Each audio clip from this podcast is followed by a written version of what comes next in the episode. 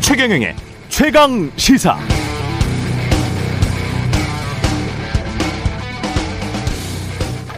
존경하는 국민 여러분, 오늘부터 저는 국민 모두의 대통령이 되겠습니다. 저는 깨끗하고 투명하고 유능한 정부를 반드시 만들어서 국민 여러분의 신뢰를 얻겠습니다. 분열과 갈등의 정치도 바꾸겠습니다. 보수와 진보의 갈등은 끝나야 합니다.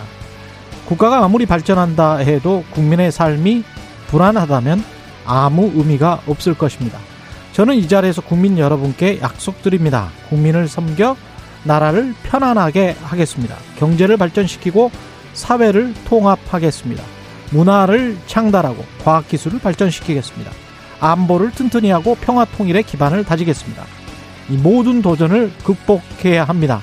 우리는 해낼 수 있습니다. 우리 국민이 힘을 합치면 못할 것이 없습니다.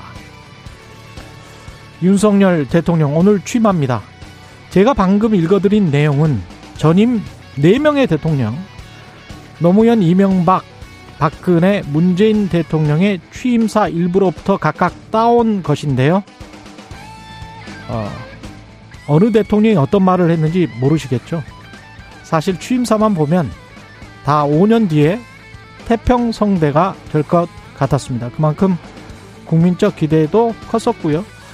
윤석열 대통령에 대한 평가는 오늘부터 윤석열 정부의 성공을 기원합니다. 다만 그 성공을 위해서도 이 세상에 좌와 우, 보수와 진보의 다름만 존재하는 게 아니라 투명함과 불투명, 소통과 불통, 권위적인 것과 민주적인 것, 품격, 품격과 저렴함, 유능함과 무능함, 겸손과 오만, 이 두 가지들은 다 다르다. 차이가 있다는 사실을 늘 기억하는 대통령이 됐으면 좋겠습니다. 네, 안녕하십니까. 5월 10일 세상에 이익이 되는 방송 최경령의 최강시사 출발합니다. 저는 KBS 최경령 기자고요. 최경령의 최강 시사 유튜브에 검색하시면 실시간 방송 보실 수 있습니다. 문자 참여는 짧은 문자 50원, 긴 문자 100원이 드는 샵 9730 무료 콩 어플 또는 유튜브에 의견 보내주시고요. 오늘 강병원의 정치 백신 있고요. 윤석열 대통령 취임 기획 새 정부에 바란다 경제 전문가들과 함께 이 고물가 시대 경제 정책 과제 무엇일지 짚어보겠습니다.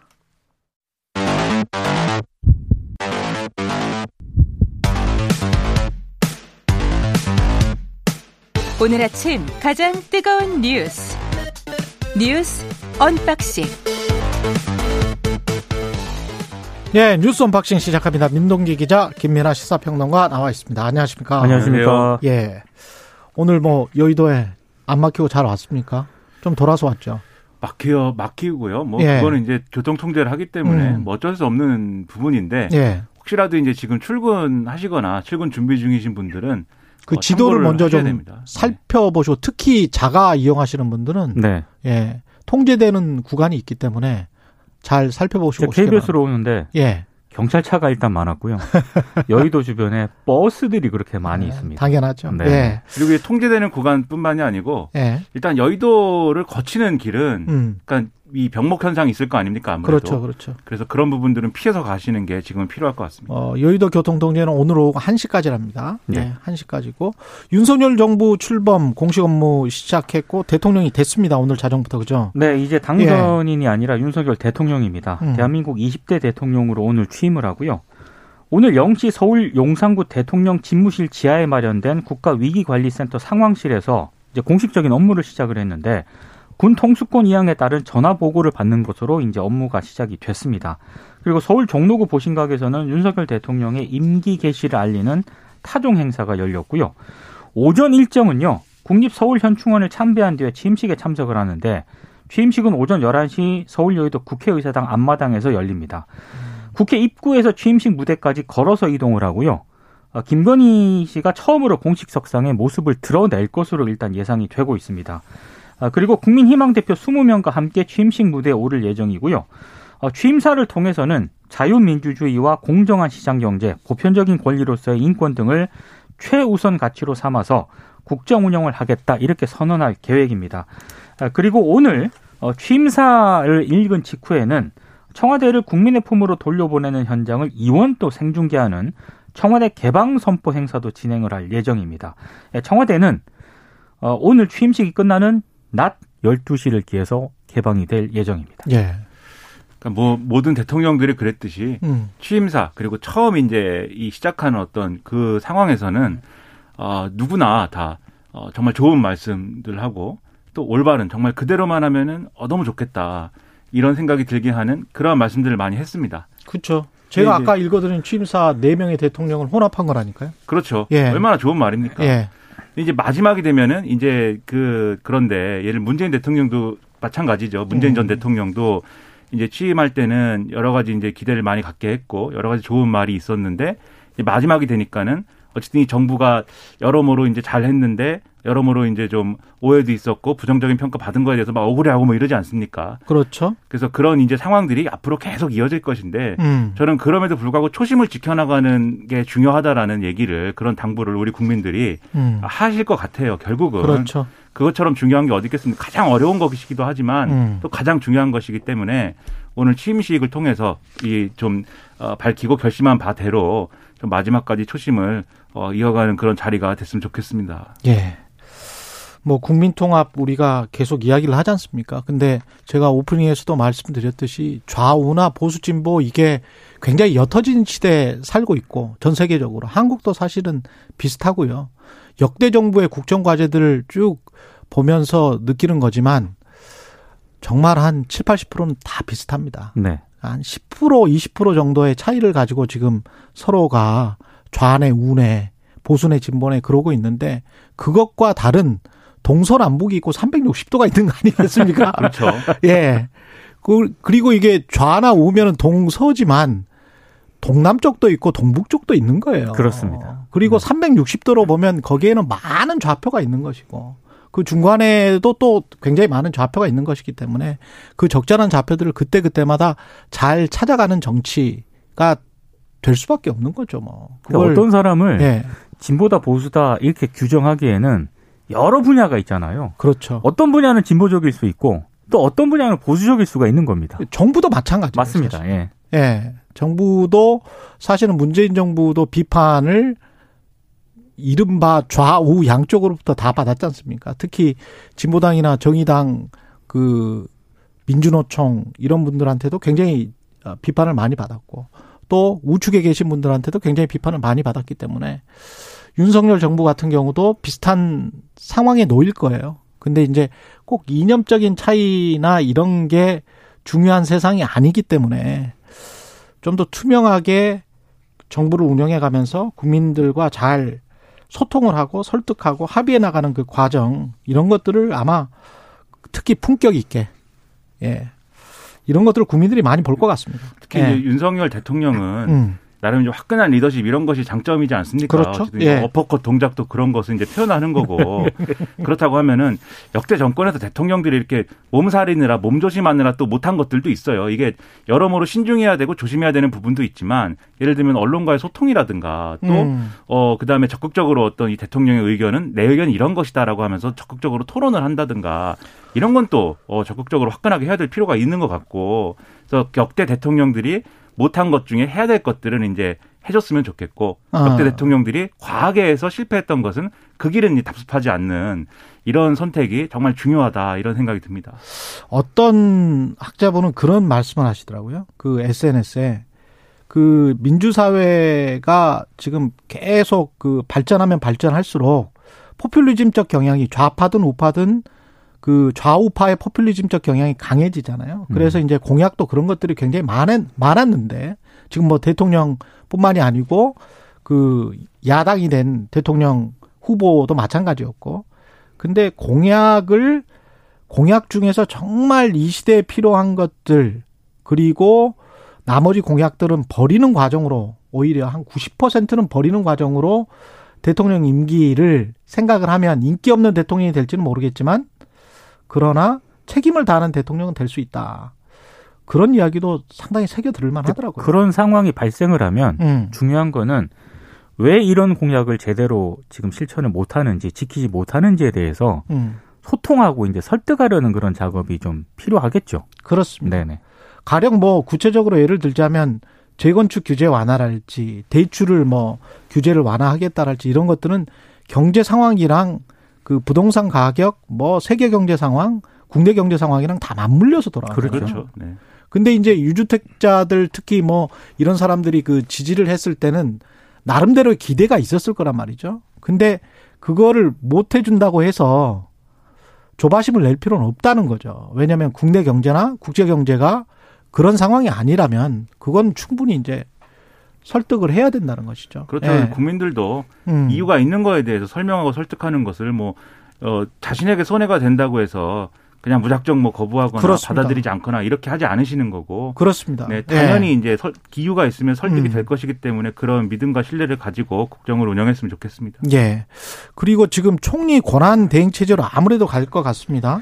지금 인사 청문 경과 보고서가 채택된 후보자가 모두 7명이거든요. 예. 근데 지금 국무회의는 음. 대통령 국무총리와 15인 이상 30인 이하의 국무위원으로 구성이 한다고 이게 명시가 되어 있습니다. 예. 근데 지금 여기 이제 규정이 안 되지 않습니까? 그래서 지금 나오는 얘기가 추경호 총리 권한대행 체제를 아마 구상을 하는 것 같다라는 게 언론들의 대략적인 분석인데요. 일단 윤석열 대통령은 오늘 한덕수 총리 후보자에 대한 임명 동의안을 국회에 보낼 예정인데 음. 민주당 같은 경우에는 한덕수 후보자가 조금 음 불합격 이렇게 판정을 내렸기 때문에 예. 아무래도 임명 동의안을 부결시킬 가능성이 굉장히 높습니다. 음. 그렇게 되면은 지금 김부영 총리의 제청을 받아서 추경호 경제부총리를 임명할 것으로 보이고요. 그러면 추경호 후보자가 총리 권한대행 자격으로 어, 윤 대, 윤석열 대통령에게 장관 제청권을 행사할 것으로 보이는데 예. 아까 지금 채택된 후보자가 모두 7명이라고 하지 않았습니까? 음. 근데 지금 민주당이 강력하게 반대하는 뭐 한동훈 후보자, 정호영 후보자, 원희룡, 이상민, 박보군 이런 장관 후보자 5명의 임명을 강행을 하면 지금 12명이 되거든요. 그런데도 좀 모자랍니다. 그러면 이제 4명의 국무위원이 더 필요한데 어, 이 4명의 국무위원은 현재 문재인 정부에서 임명이 됐던 장관들 이를테면 김현수 농림식품부 장관이라든가 문승욱 산업통상부장부 장관, 정영애 여가부 장관, 문성혁 해수부 장관 이게 네 명이 국무회의에 참석을 하면은 정족수를 채울 수 있다는 게 언론들의 분석인데 음. 아마 이렇게 가지 않을까 이렇게 전망을 하고 있습니다. 근데 이제 임명 동의안이 이제 그냥 부결이 부결 처리가 되는 것인지 아니면 표결이 이제 미뤄지는 것인지 그래서 미뤄진 가운데 여야 협상이 계속 진행이 되는 것인지 이거는 좀 지켜봐야 될 것 같은데 근데 국무회의를 당장 빨리 이제 가동하고 싶은 그러한 이제 어, 의향이 있는 게 왜냐하면 그, 그렇죠. 12일 날 첫 국무회의를 하는데 여기서 이제 추경을 다룰 거라는 거예요. 아. 추경 때문입니다. 그렇죠. 음, 그래서 추경이라는 게 소상공인에 대한 지원이나 이런 예산들이 다 들어가 있기 때문에 지금 빨리 처리를 해야 되는데 그러려면은 지금 이제 국무위원들이 필요하고 음. 그러면 이제 지금 어 일부 민주당이 이제 반대하고 있는 인사에 대해서도 임명 강행할 수밖에 없다라는 지금 분위기가 있는 거거든요. 예. 제일 좋은 거는 음. 여야가 합의를 해서 좀 이제 어 이 뭐 나름대로 이제 이제 야당이 된 민주당이 요구하는 인사들 뭐 다 낙마시킬 필요는 없는 거지만 상징적인 인물은 뭐 이렇게 그러한 이제 불가피한 선택을 받아들이더라도 음. 나머지에 대해서는 이제 협조를 구하는 방향으로 가고 그 다음에 문재인 정부의 이제 그 장관 후보자 장관들까지도 같이 협력을 해가지고 초당적으로 처리하는 그런 음. 그림이 제일 좋은 것 같은데 그럼요. 예. 지금 이 정치권이 이제 그럴 준비가 전혀 안 돼 있는 거 아니냐라는 이제 판단이고 지금 다수 의석을 가지고 있는 지금 여소야대 상황이 됐는데 음. 다수 의석을 가지고 있는 어 민주당도 야당이 됐기 때문에 우리는 뭐 무조건 뭐 이 저 부적격자들에 대해서는 뭐 동의 안 한다 뭐 이런 태도보다는 좀 협력을 할 수 있는 공간들이 계속 열어가려는 노력을 하는 게 무엇보다도 필요한 것 같아요. 다수 의석이기 때문에 그런 노력은 같이 그 해줬으면 중에서 이 좋겠습니다. 사람들은 꼭 일하면 서로 간에 이제 합의를 해서 한두 명 정도 스스로 낙마되고 그리고 뭐 정상적으로 운영이 되는 그게 이제 가장 보기 좋은 모습이겠죠. 그렇죠. 지금 예. 그래서 가장 그래도 그러한 이제 음. 이 가능성이 있는 후보자가 그래도 꼽자면 정호영 후보자인데 음. 왜냐하면 이 부분은 뭐 민주당이 문제 삼는 부분도 있지만 국민의힘 내에서도 불가론이 있었고 권성동 원내대표도 이제 윤석열 대통령 측에 의견을 전달했다고 했거든요. 당내 여론 이렇다. 예. 그래서 그런 부분까지 여지를 두고 이 협상에 마지막까지 협상을 하는 그런 어떤 그, 어, 그 기회를 발로 걷어차지 않았으면 하는 그런 바람입니다. 그 협치가 잘 될지 모르겠습니다. 그게 가장 걱정이긴 하네요. 그 지금 뭐 차관 그리고 이제 비서실 다 임명을 했는데 이게 좀 특색이 또 검사들도 많고요. 예, 그렇습니다. 그러니까 대통령 비서실 예. 부속실장에 음. 강의구 전 검찰총장 비서관을 내정을 했거든요. 음. 근데 지금 윤석열 대통령하고는 평검사 시절부터 한 20년 동안 알고 지낸 그런 사이라고 합니다. 예. 근데 지금 제2 부속실이 폐지가 되기 때문에 이 부속실장이 대통령의 메시지 일정뿐만 아니라 대통령 배우자 일정 등도 담당을 하게 되는데 그러네요. 근데 부속실이. 그렇습니다. 근데 예. 검찰 색채가 더 두드러졌다는 평가가 나오고 있고요. 음. 사실상의 부속실장은 문고리 권력이라고 지금 불리거든요. 그랬죠. 박근혜 정부 때 그런 이야기를 좀 했었죠. 부속실장. 근데 예. 검사 출신이 일단 임명이 됐고 음. 이 외에도 총무비서관, 총무비서관. 인사기획관, 인사비서관, 공직기강 비서관, 법률비서관 모두 어. 검사 출신입니다. 진짜 핵심 핵심이네요. 네. 대통령실에서 핵심들은 검사들을 임명을 했군요. 그렇죠. 이게 윤석열 대통령이 뭐 일평생 검사를 했기 때문에 음. 아마 이제 본인이 믿을 수 있고 신뢰를 할 수 있는 그런 인물들은 대개 검사들이겠죠. 그래서 아마 어, 이 대통령실의 이제 비서실의 핵심 보직들을 이제 검사들이 차지하는 현상이 이제 일어났다라고 볼 수가 있겠는데 예. 그런데 그런 상황이 예고된다고 하면 또 일부러 그러한 선택지를 피하는 어떤 노력도 필요했을 거라고 저는 생각을 하거든요. 음. 그러니까 이 국민들이 평가하는 어떤 기준이라는 게 있는데 음. 어, 과거에도 이제 사실 뭐 문재인 전 대통령도 그랬고 그 이전의 대통령들도 그랬고 너무 이제 지근거리에 사람들만 쓰는 거 아니냐 인재풀이라는 게 너무 협소한 거 아니냐 제한된 인재풀에서 이렇게 사람을 쓰는 거 아니냐라는 비판을 계속 받아왔기 때문에 윤석열 대통령은 다른 모습을 보여주기를 아마 국민들은 바랬을 것인데 이런 부분에 있어서는 아마 아쉽다는 얘기 많이 나올 것 같습니다. 예. 문재인 대통령은 취임 후 1826일 만에 퇴근을 했습니다. 퇴근을 하면서요, 뭐 시민들이 굉장히 좀 많이 이제 청와대 음. 밖에서 운집을 했고 이런 얘기를 했습니다. 어, 윤석열 신인 대통령에게 이전 정부들의 축적된 성과를 계승하고 발전시켜서 더 나은 미래로 나아가기를 기원한다 이렇게 당부를 했고요. 어제 청와대 앞 분수대 근처에 무대가 마련이 됐거든요. 여기서 문재인 대통령이 마지막 퇴근을 하고 나니 무거운 짐을 내려놓는 것 같아서 정말 홀가분하다. 그리고 아내와 정말 보기 좋구나라는 소리를 들을 수 있도록 잘 살아보겠다. 이렇게 얘기를 했습니다. 음. 어, 지금 대통령 취임식에 오늘 참석을 하거든요. 어, 그리고 이제 참석한 뒤에 서울역에서 KTX를 타고 사저가 있는 경남 양산시로 이제 이동을 할 것으로 보입니다. 그 문재인 전 대통령 이제 잊혀지고 싶다고 했었는데 예. 어제 이제 광경을 보니까 참 그런 마음도 이해가 되고 이제 좀 뭐랄까요 짐을 좀 내려놓고 아, 이제 한 사람의 이제 시민으로 돌아간다는 취지는 저는 상당히 이제 긍정적으로 생각을 합니다. 음. 근데 아마도 정치권이 그렇게 두겠는가? 이거는 이제 언론은 일반적으로는 당분간은 아마 여러모로 호명이 되고 또는 이제 어떤 상황 속에서는 또 이제 정치 한가운데로 끌려 나올 수도 있다라는 그렇죠. 평가들이 있어요. 그렇죠. 예. 근데 정치권이 또 굳이 그런 방향으로 가는 게 좋은 것인가 상당한 음. 좀 의문은 있습니다. 아무튼 뭐 원하는 방향으로 예, 좀 어, 삶을 살게 됐으면 좋겠는데 예, 좀 우리도 이제 뭐 하여튼 성공한 전임 대통령을 가질 필요는 있는 거지 않습니까? 여러모로 본인도 이런 이야기를 했군요. 어려웠는데. 성공한 전임 대통령이 되도록 도와달라. 그렇죠. 그 런 대통령도 있어야죠. 근데 이제 저는 이 뉘앙스가 글쎄요. 그 노무현 전 대통령의 그늘 거, 그 거기에 대한 생각 그 이후에 이제 대통령 퇴임 이후- 이후에 노무현 전 대통령이 겪은 일들 거기에 대한 생각이 굉장히 좀 강하게 들어있는 그런 말인 것 같습니다. 음. 예. 근데 이제 그런 측면도 읽히는데 음, 근데 음. 무엇보다도 우리 국민들이 이 존경하고 따를 수 있는 어떤 지도자로서의 전임 대통령 이 누가 있는가를 생각해 보면 사실상 이제 어, 꼽기 어려운 상황인 것도 사실이지 않습니까? 뭐 돌아가신 분들도 많고요. 그렇죠. 그렇죠. 예. 그런 상황이고 뭐 대다수의 전임 대통령들은 음. 어쨌든 불행했기 때문에 음. 어, 그런 상황이 되지 않도록 하는 노력들이 필요하다는 의미도 이제 들어 있는 것이죠. 예.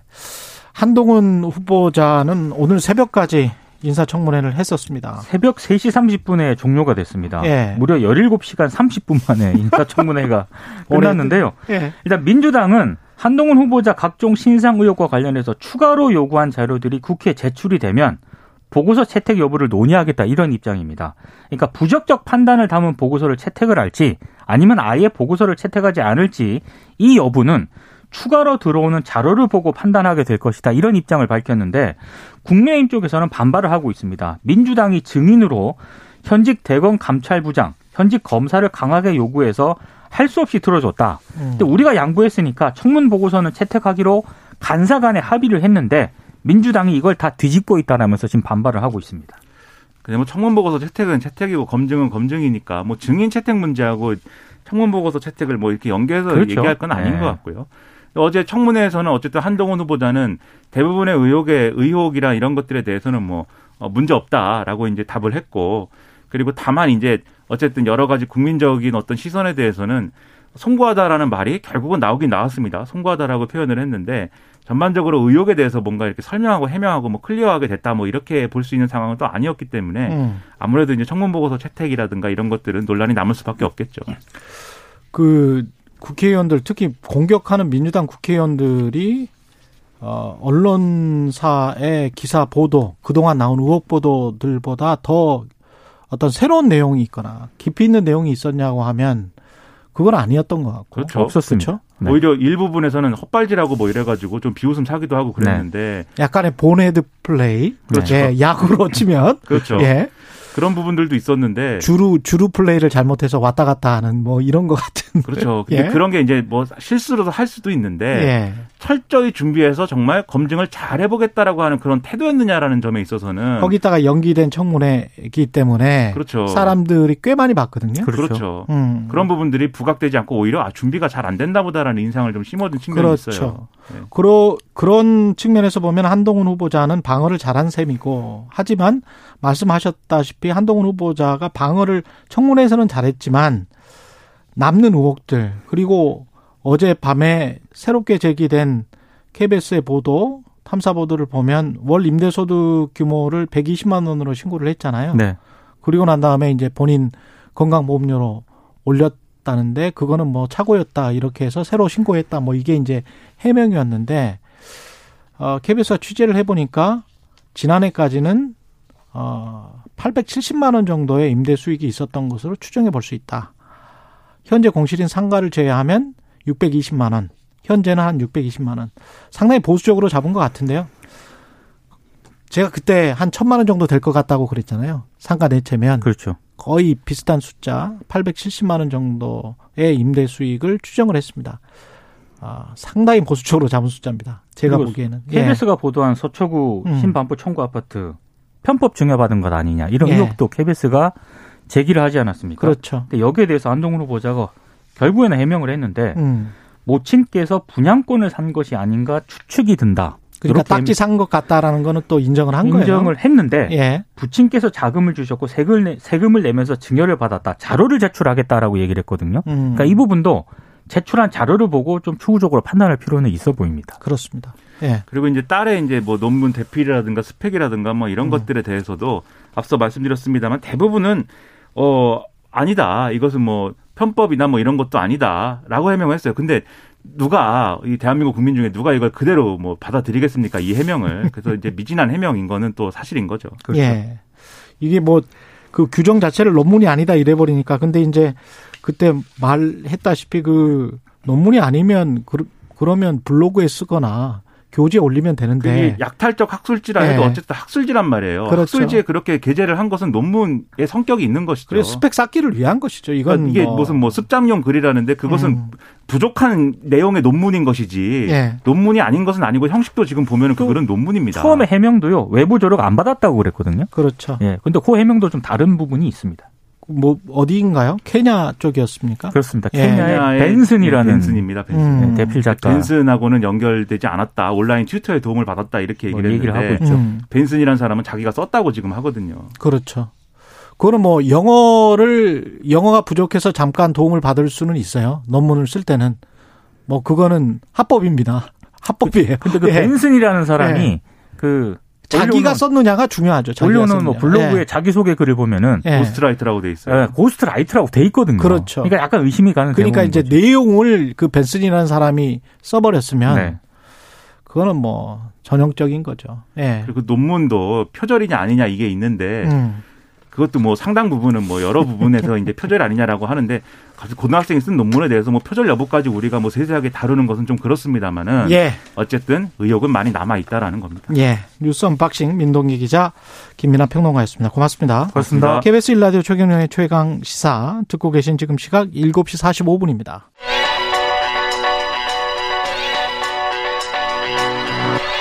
최강 시사 이상민의 눈. 네, 이상민의 눈 오늘부터 매주 화요일엔 나라살림연구소 이상민 연구위원과 함께 하는데요. 아, 이상민 연구위원이 전화로 연결돼 있습니다. 안녕하세요. 예, 안녕하세요. 예, 뭐 오, 오는 길이 험난한가 보죠. 아, 예, 험난합니다.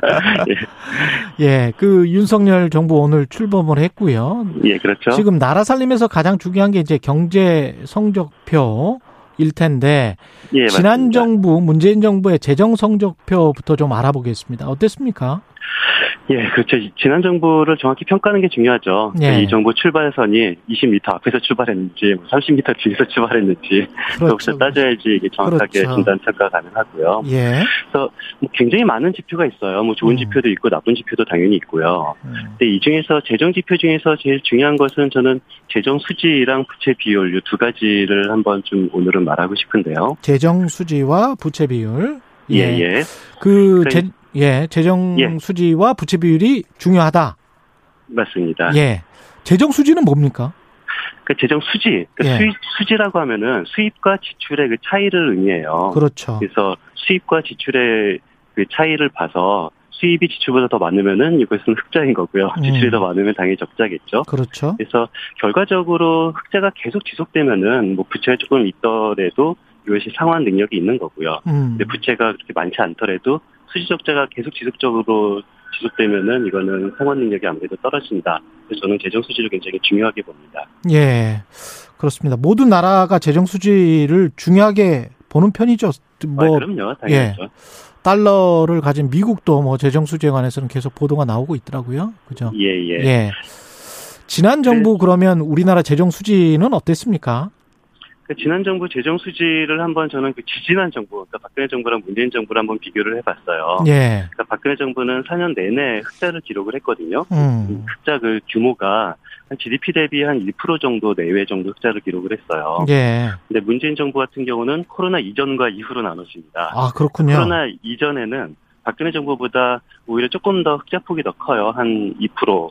GDP 대비 2% 정도 흑자가 됐는데 예. 문제는 코로나 이후죠. 코로나 음. 이후에는 적자 재정을 편성을 한다, 예. 했다라는 사실이 보여지고 있습니다. 그러면 2% 정도면 상당한 규모인데 그렇게 그렇죠. 이제 흑자를 유지를 하다가 코로나 때문에 이제 돈을 많이 썼다. 수입보다 지출이 예, 많았다. 맞습니다. 바로 그거는. 뭐 우리가 걱정하고 우려해야 될 일입니까? 어떻습니까? 그래서 한번 저는 다른 나라랑 비교를 해보는 것이 좋을 것 같아요. 예. 코로나 상황이나 아니면은 예전에 2008년 금융위기 때도 굉장히 많은 나라들은 재정 적자를 감내해가면서 경제 위기를 극복하는 것이 일반적인 현상입니다. 그렇죠. 그렇다면은 코로나 이후인 20년, 21년도 재정 수지 적자폭을 보면은 음. 우리나라 같은 경우는 20년대 GDP 대비 마이너스 한 2% 조금 넘고요. 그렇죠. 작년 같은 경우는 GDP 대비 마이너스 0.6%였어요. 아. 이게 숫자만 보면 좀 의미 가 들어오지 않을 수가 있는데요. 예.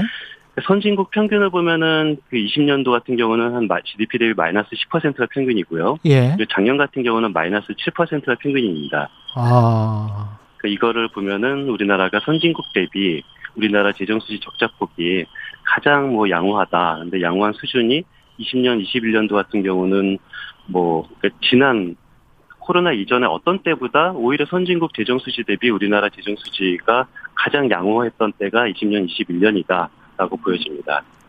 역으로 이야기를 하자면 다른 나라들보다 마이너스 2.2%고 다른 나라는 2020년에 코로나가 한참 예.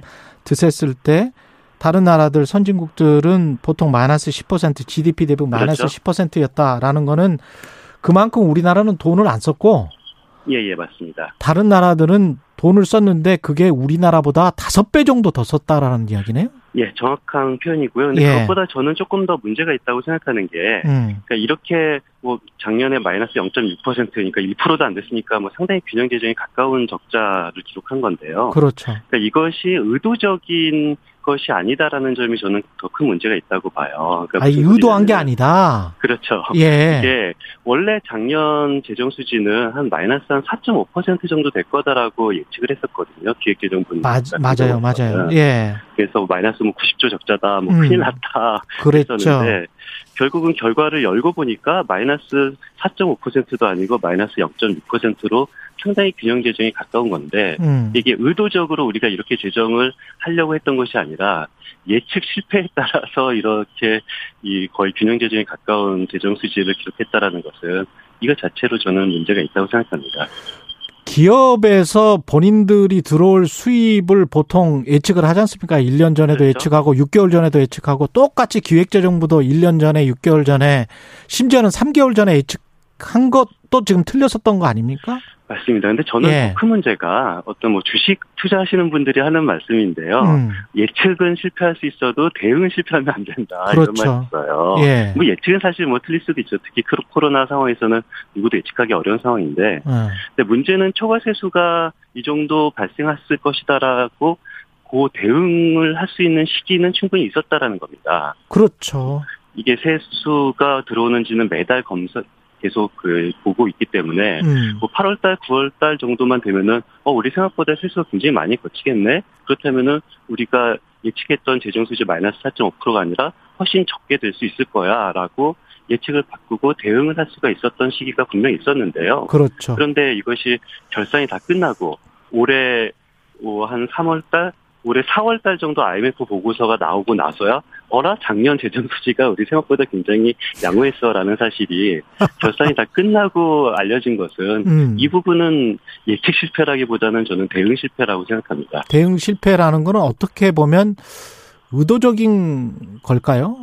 그렇게까지 의심해 볼 수 있을까요? 뭐 저는 뭐 의도적일 거라고 생각하지는 않고요. 음. 이게 초과 세수를 왜 초과세수가 발생한다는 것은 상식적으로 그만큼 재정 수지 적자폭이 완화될 수 있다라고는 생각할 수 있는 거거든요. 예.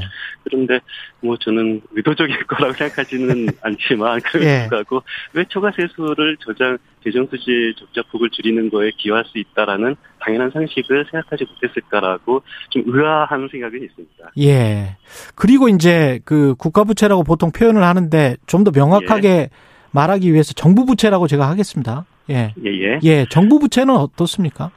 그러니까 정부 부채가 그동안 지난 정부에 굉장히 많이 늘었다라고 예. 뭐 많이는 보도가 됐고요. 뭐 음. 사실 코로나 때문에 많이 늘은 건 사실이고요. 근데 어느 정도 늘었는지를 좀 정확하게 파악을 할 필요가 있는데요.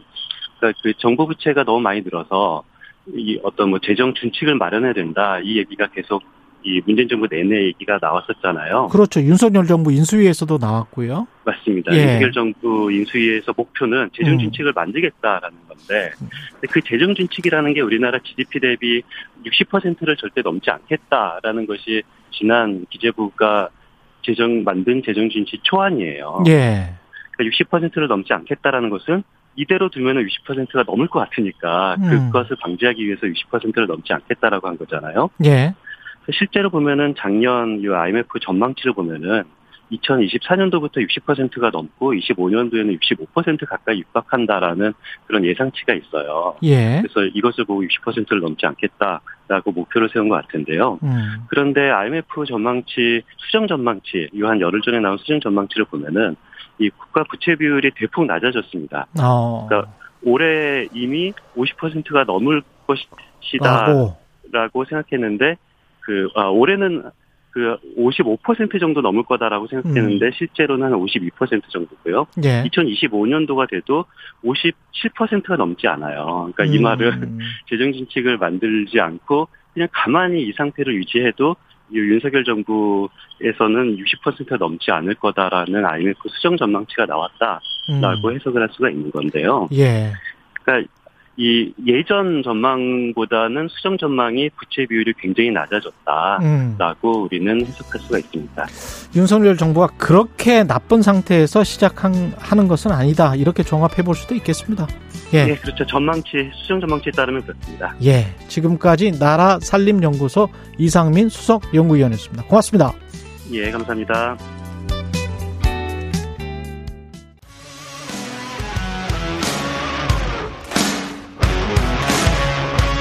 오늘 하루 이슈의 중심 최경영의 최강 시사.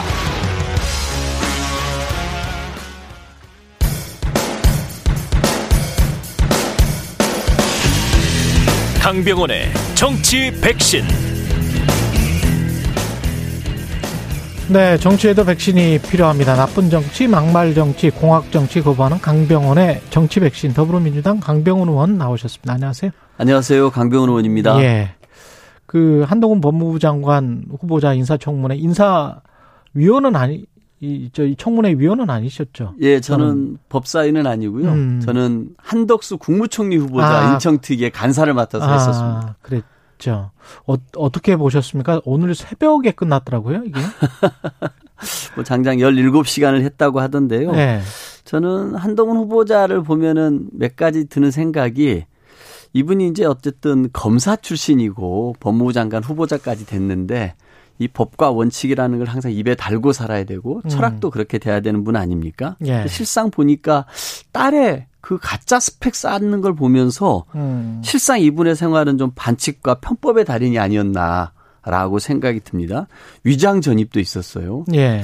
자, 참 그렇고 또 하나 이분을 보면 생각나는 게 그 채널A 사건 관련해 가지고 본인 휴대폰 비번 푸는 거를 절대 협조하지 않았지 않습니까? 그랬죠. 예. 그런 분을 보면서 야, 이렇게 좀 본인과 관련해 가지고 떳떳하다 그러면은 음. 그런 의혹들을 좀 풀어서 해결하는데 앞장서야 될 사람인데 이렇게 휴대폰 비번 하나 풀지 않고 버티는 분이 법무부 장관 후보자가 됐다는 거. 또 하나는 어제 청문회장에서 그런 얘기를 하더라고요. 정치 검사냐라고 물어봤더니 음. 내가 조국 사태를 눈 감았으면 꽃길을 걸었을 거다. 수사 제대로 안 했으면. 어. 이런 얘기를 했던데 오히려 그 조국 수사를 정말 무리하게 원하는 방식으로 해가지고 법무부 장관 후보자도 됐고 음. 이 윤석열 정부에서 2인자 자리까지 오른 거 아닙니까? 음. 자, 그래서 이 정치 검사의 선택이 이렇게까지 오는구나. 이런 음. 한세 가지 생각 정도가 들었습니다. 2인자까지 올랐다라고 말씀을 하신 거를 보면은 뭐 대통령이 임명 임명을 강행하면 지금 국회에서는 뭐 어떻게 할 수가 없는 거잖아요. 그렇습니다. 이거 예. 국무위원 후보자에 대해서는 예. 뭐 인사청문회를 뭐 거치든 안 거치든 보고서를 채택 유무와 상관없이 음. 어 대통령이 임명을 할 수가 있기 때문에 예. 제가 봐서는 윤 대통령 입장에서는 한동훈을 포기하지 않고 갈 것 같습니다. 그렇겠죠. 이 예. 청문회 과정에 나왔습니다만 도대체 김건희 씨와 카톡을 왜 이렇게 많이 했냐 그랬더니 음. 어, 뭐, 윤 총장하고 통화가 안 돼서 했다는 거 아닙니까? 국민들이 누가 이런 말을 믿어줄지 모르겠습니다만, 예. 제가 봐서는 그, 이 윤 대통령이 있고 음. 1인자를 고르라 그러면은 김건희 씨 같고요. 2인자는 한동훈 법무장관이 아닐까 싶습니다. 예. 그렇게 생각하시고 지금 민주당에서는 다섯 명 후보자들에 대해서 부적격 입장 그 중에 이제 한동훈 있고요. 정호영 있고 한덕수 국무총리 후보자도 한 명인데 그건 뭐 지금 간사를 하셨으니까 네네. 그 전체적으로 좀 무리한 인선이다 이렇게 지금 판단을 하시는 거예요? 민주당에서는? 그렇죠. 아마 이번 인사 발표를 보면서 우리 국민들께서 음. 야, 정말 참신한데? 이런 생각하셨던 분들은 안 계실 것 같아요. 음. 막 그 후보자 시절에 약속했던 30대 장관이 거기 껴 있다거나 예. 이런 것도 없었고요.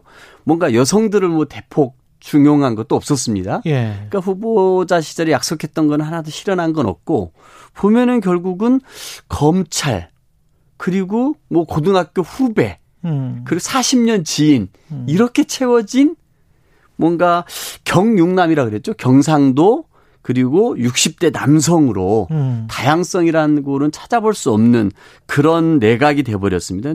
미래를 읽기보다는 아마 과거로 좀 회귀해야 되는 모습이었고 실제 이분들이 청문회 전부터 온갖 구설과 비리 의혹이 휩싸임으로써 인사 참사에 국민들 굉장히 분노하지 않았습니까? 예. 아마 윤 대통령의 이 출발부터 지지율이 낮은 이유가 뭐 청와대 용산 이전을 무리하게 추진하는 것도 있지만 이런 인사 대참사도 있지 않나 싶고요. 음. 이렇게 함량 미달의 국무위원들을 모아놓기도 힘들 것 같은데 왜 이렇게 했을까? 저는 윤석열 대통령이 이제 다 책임져야 될 문제가 아닌가 싶습니다. 저는 그런 의미에서 이 전체적으로 이번 인사가 만사란 얘기도 있는데 좀 더 윤 대통령이 다양한 분들의 의견도 듣고 뭔가 국민들에게 참신하고 그리고 미래의 희망을 보여줄 수 있는 그런 인사를 했었어야 되는데 오히려 윤 당 대통령이 갖고 있는 뭔가 일방 독주와 고집 이런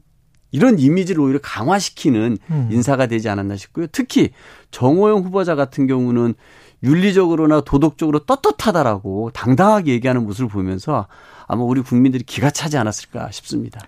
근데 총리 인준안 같은 경우는 총리 없이 이제 총리 인준안을 민주당이 부결시키면 총리 없이 가겠다고 하니까 네.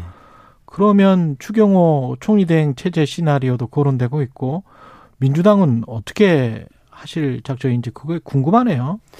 총리 일단 제가 이제 관해서 예 한덕수 음. 제가 국무총리 후보자 인사청문 특위에 제가 민주당 간사로서 이 예. 역할을 했었는데요.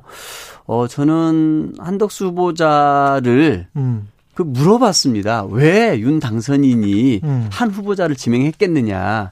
이 정치권에서는 노무현 대통령 때 총리를 했고 호남 출신이기 때문에 음, 음. 뭔가 이렇게 통과를 염두에 두고 지명한 한것 것이다. 같은 한 것 같은 너 어떻게 생각하냐 그랬더니 약간 좀 이렇게 뭐 횡설수설 하시고 넘어가셨어요. 음. 근데 제가 봐서는 윤 대통령도 그렇고 한덕수 후보자도 그렇고 책임 총리라는 거를 굉장히 강조를 했었습니다. 예. 그거는 뭐냐면은 헌법에 나와 있는 총리로서의 이런 국무위원 후보자에 대한 재청권, 해임 건의권 그 역할을 다할 때만이 이 제왕적 대통령제 폐해를 그나마 줄일 수 있는 거 아닙니까? 예. 근데 과연 한덕수 후보자가 그런 모습이었는지 전 아닌 것 같고 윤 대통령이 이 국회 인준만을 생각했다 그러면은 이거는 뭔가 그런 시대에 맞는 총리상을 에 적합한 사람을 했다기보다는 단순히 인준 통과형으로 했다는 거 아닙니까? 음. 그거는 정말 의전 총리, 대독 총리를 골랐다는 얘기로밖에 저는 안 들렸습니다.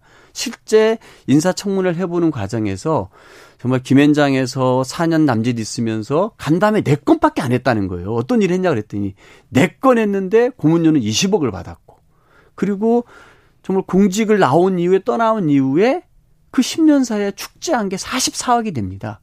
이 기간 동안에 자선단체 기부한 거 얼마입니까? 물어봤더니 42만 4천 원이 전부예요. 어.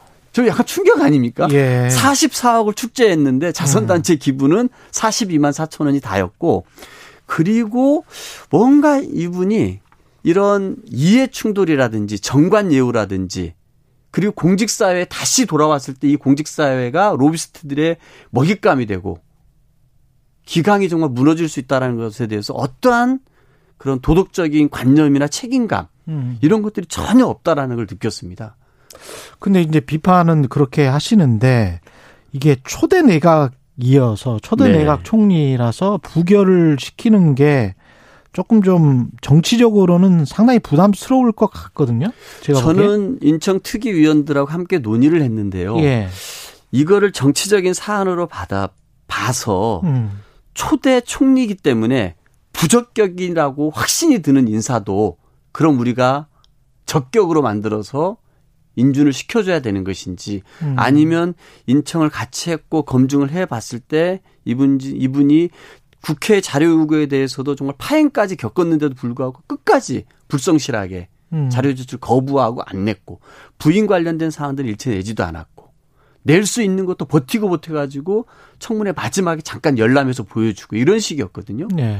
이런 태도를 가지고서 총리 역할을 할 수 있느냐에 대해서 저희 인청 의원들은 다 부적격 의견을 공식화했습니다. 아 그래요? 그런데 이게 초대 총리이기 때문에 음. 이거를 무조건 인준을 시켜줘야 된다, 안 지켜줘야 된다. 이거는 저는 또 다른 문제인 것 같습니다. 음. 저는 오히려 그 윤 당선, 윤 대통령이 그냥 인준을 목표로 이분을 했는데 이분이 국민의 눈높이에 맞지 않고 음. 국회의 동의를 받지 못한다라면은 음. 저는 그것도 받아들일 자세가 되어야지 무조건 초대 청리니까 무조건 통과시켜줘. 그런 음. 사람 으로 선택한 거야. 이렇게 나오는 것도 또 다른 불행의 시작이 될 수 있다. 그거는 정말로 윤 대통령의 독주를 막을 수 없는 있으나마한 총리를 우리가 국회가 무책임하게 인준해 준 꼴이 되지 않겠나 이런 생각이 듭니다. 지금 말씀하시는 거 들어보면 결론적으로는 동의를 안 할 것 같네요, 민주당은. 어, 모릅니다. 저희 인청특위 위원들은 이 음. 부적격 의견을 공식화를 했습니다. 예. 그러면 아마 이제 윤 대통령이 조만간 인준 동의안을 국회로 보낼 겁니다. 보내겠죠. 그러면은 그 인준 동의안이 오면은 20일 내에 국회는 인준 표결을 해야 되거든요. 예. 그리고 인준 표결이 잡히면 국회 저희는 예. 의원총회를 해서 이런 의견들을 좀 어, 만들어야 되는데요. 음. 저는 이번 인사를 보면서 전무후무한 인사 참사가 이미 일어나고 있고 김인철 교육부 장관 후보자는 이미 사퇴했죠. 사퇴까지 했습니다. 예. 대통령이 이거에 대해서 사과하는 얘기를 들으셨습니까? 그럼 없었던 것 같습니다. 없었습니다. 예, 적어도 예. 대통령 스스로가 그 사람들을 그렇게 칭찬하면서 한 사람한테 소개했으면은 음. 국민들께 죄송하고 사과해야 되거든요. 그리고 이거에 대해서 재청권을 행사했다고 자랑했던 사람이 한덕수 후보자였습니다. 음. 이렇게 정호영 후보자 같은 경우는 본인 아들, 딸들을 본인이 병원장으로 있는 그 병원 의대에 정말 온갖 의혹을 무릅쓰고 편입학을 시켰단 말입니다. 적어도 그런 사람들이 많다면 국무총리 후보자로서 재청권 행사한 사람이면은 국민들께 죄송한 거 아닙니까? 음. 대통령도 김인철 교육부 장관 후보자가 자신 사퇴했으면은 방석집에서 논문 심사를 어떻게 합니까? 적어도 국민들께 죄송해야 됩니다. 저는 이런 부분들에 관해서 한 한마디도 할 수 없는 총리를 우리가 세울 것이냐.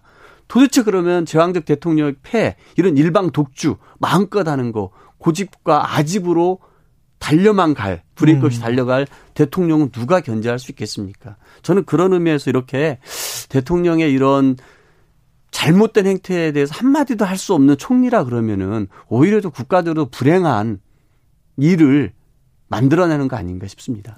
지금 차관 인선도 했고요. 그 다음에 대통령실 인선 지난주에 마무리됐었는데 검찰 출신들이 공직기강 법률 총무 뭐 인사 뭐 이쪽 한 다섯 개 정도를 장악을 했더라고요. 그다음에 뉴라이트 출신들도 꽤 있는 것 같고 어떻게 보세요? 전반적으로? 저는 이번 그 대통령실 비서관 인사나 이런 예. 것들을 보면서 가장 상징적인 인물이 이시원 공직기강 비서관입니다. 음. 잘 아시죠? 예, 예.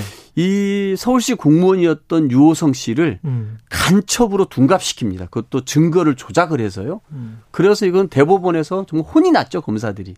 결국은 이거에 대한 책임을 지고 이시영 검사는 제가 봐서 이거는 윤석열 검찰총장이 조국처럼 했으면은 다 형사처벌 받고 감방에 가 있어야 될 검사입니다. 음. 근데 정직 1개월로 끝냈어요. 그래도 공직사회에서 정직 1개월이면 굉장히 중한 징계 아닙니까? 그렇죠. 이런 사람을 네. 공직기강 비서관으로 세웠어요. 저는 이 하나만 보더라도 윤 대통령의 이 청와대 비서실 인선은 상징적으로 보여준다고 생각합니다. 네. 뭔가 새로움이라든지 공정과 상식 이런 거는 없습니다. 오로지 검찰 시절에 본인의 측근들, 본인의 말 따라서 무조건 죽이라면 죽이고 이쪽으로 찔러서 비틀라면 비틀었던 검사들, 그리고 40년 지기 친구라 그래서 무조건 온갖 비리 백화점인 사람을 장관 음. 후보자로 임명하고 고등학교 동문이라면 줄줄이 다 이 내각에 불러들이는 이 윤 당선인의 인사 대참사 저는 이걸 상징적으로 이 이시원 공직기강 비서관이 보여주는 거 아닌가라고 생각합니다. 그때 그 지방선거 이야기를 좀 해야 되겠는데 이 판을 보면은 아무래도 그래도 5월 10일 오늘 대통령 취임을 하고 한 2주 후에 벌어지는 선거라서 어, 새 정부에 대한 기대감도 좀 작용을 할 것 같고 민주당 입장에서는 어, 상당히 대선에서 뭐 10대 7이었잖아요. 그때 그 구, 구도를 보면 광역 지자체장 예. 뭐 실제 표 차이는 얼마 안 났습니다만은 그 광역 지자체장 그 구도 어 이상으로 가면은 패배하는 거 아닙니까?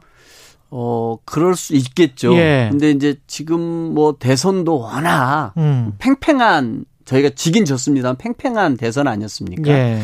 어 그리고 지금 윤 당선인의 이 청와대 용산 이전 같은 경우에는 아마 윤 당선인을 지지했던 윤 대통령을 지지했던 보수 지지자들도 왜 저렇게 무리하게 하나 이런 생각을 많이 하고 있고 윤 대통령의 출발 이 지지율 자체도 퇴임하는 문재인 대통령보다 낮은 지지율 아닙니까? 그리고 이런 인사 참사 같은 경우는 저는 오래 갈 거라고 봅니다. 저는 첫 단추를 잘 끼웠어야 되는데 예. 청와대 용산 이전과 그리고 대통령 공관을 쇼핑하듯이 어. 결국 외교부 장관 공간 같은 경우는 정말 쓰임새가 많은 곳인데 징발을 한꼴 아닙니까? 음. 그런 모습들 그리고 이런 인사 참사에 대해서 어떠한 사과도 하지 않고 하는 모습들 그리고 본인들의 측근들로 어, 청와대와 내각을 채우는 모습들이 저는 국민들께 결코 좋아 보이지는 않다. 음. 하지만 또 저희에게 불리한 것도 있습니다. 왜냐하면 취임을 오늘 하게 되고 예. 또이 5월 21일에는 조 바이든 대통령과의 정상회담도 있고 그렇죠. 그리고 이제 청와대가 개방이 됐기 때문에 예. 뭐 제가 아무래도 가보면 또 좋겠죠. 뭐. 그런 생각도 있을 겁니다. 저는 그런 부분들이 플러스도 작용을 예. 할 텐데요. 예. 결국은 저는 국민들은 이런 어쨌든 이런 국정의 난맥상들이 펼쳐지게 되면 그 모든 책임은 결국 이제는 대통령과 여당이 지게 됩니다. 음. 이제 아까 어 총리 인준 안 해줘? 그러면은 총리 없이 갈 거야라는 말들을 과연 국민들이 좋게 볼까요? 음. 저는 이거는 당선인이 첫 일성으로 내세웠던 통합과 협치의 정면으로 배치되는 겁니다. 예. 그러면 국회가 이런 판단을 하고 논의를 할 때는 국회를 설득하기 위해서 노력을 해야 되는데 총리 없이 가자. 이런 말들이 야, 저 사람 저분은 네. 이제 대통령이 됐는데 아직도 검찰총장인 줄 아는 모양이다. 뭔가 국민과 국회를 설득하고 그 국회와 국민에게 뭔가 협치에 자세를 보여주고 네. 손을 내밀어야 되는데 저렇게 일방 독주하려고 하는 모습 저는 좋게 보시지 않을 거라 생각합니다. 마지막으로 지금 시간이 거의 다 돼서 이재명 고문 그 조기 등판을 두고 국민의힘은 불체포 특권을 얻기 위한 방탄용 출마다. 뭐 피의자 도주 계획서 윤희숙 전 의원은 이렇게 표현하기도 했던데 어떻게 생각하세요? 어 저는 뭐 국힘의 공격이 뭐 과하긴 합니다만 예. 오해받을 수도 있다. 음. 이런 생각이 듭니다. 그래서 어 솔직히 이제는 이미 출마를 선언해 버렸기. 때문에 의미 예. 없는 말이긴 합니다만 음. 어, 꼭 이 선택이 정답이었을까 이런 생각은 합니다. 하지만 저는 수사를 받아야 하는 국회의원이 수사를 받을 수 없는 국회 상황은 아니지 않습니까? 그렇죠. 예, 예. 뭐 이렇게 보면은 뭐 정찬민 의원도 그랬고 아 정정순 의원이요. 예. 정창민 의원도 그렇고 이상직 의원도 그렇고 음. 국회 체포 동의안이 제출되면은 저희가 다 통과를 시켰습니다. 음. 아마 그 이재명 상임 고문에 대한 사법 리스크가 있는데 이게 현실화 될 수도 있다고 봅니다. 저는 예. 이 상임 고문 스스로가 그런 상황이 안 와야겠지만 왔을 때 음. 저희 당이나 의원직을 음. 방패막으로 삼으실 분은 아니다라고 생각합니다. 예. 여기까지 하겠습니다. 강병원의 정치 백신 더불어민주당 강병원 의원이었습니다. 고맙습니다. 예, 감사합니다. 공정, 공익, 그리고 균형. 한 발짝 더 들어간다. 세상에 이익이 되는 방송. 최경영의 최강 시사.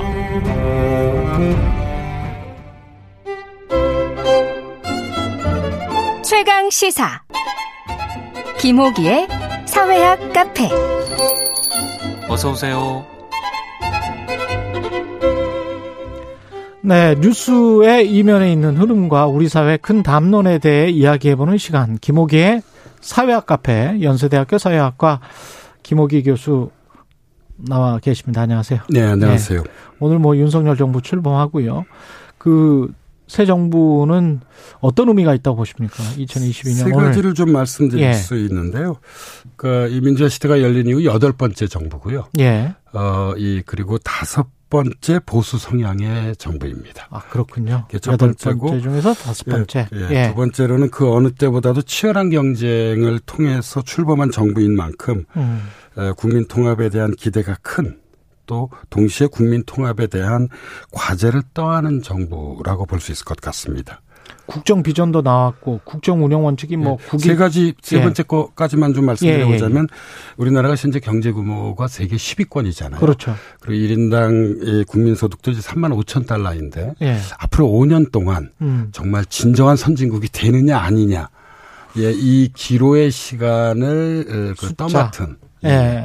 예, 정부라는 생각을 좀 가지고 있습니다. 3만 달러 시대에서 또 4만 달러라는 그 숫자가 나오면 또 다, 기분이 다르긴 다를 것 같습니다. 예, 그래서 예. 매우 아주 중요한 기로의 선 예, 예. 지금 뭐 정부라고 할 수 있죠. 예.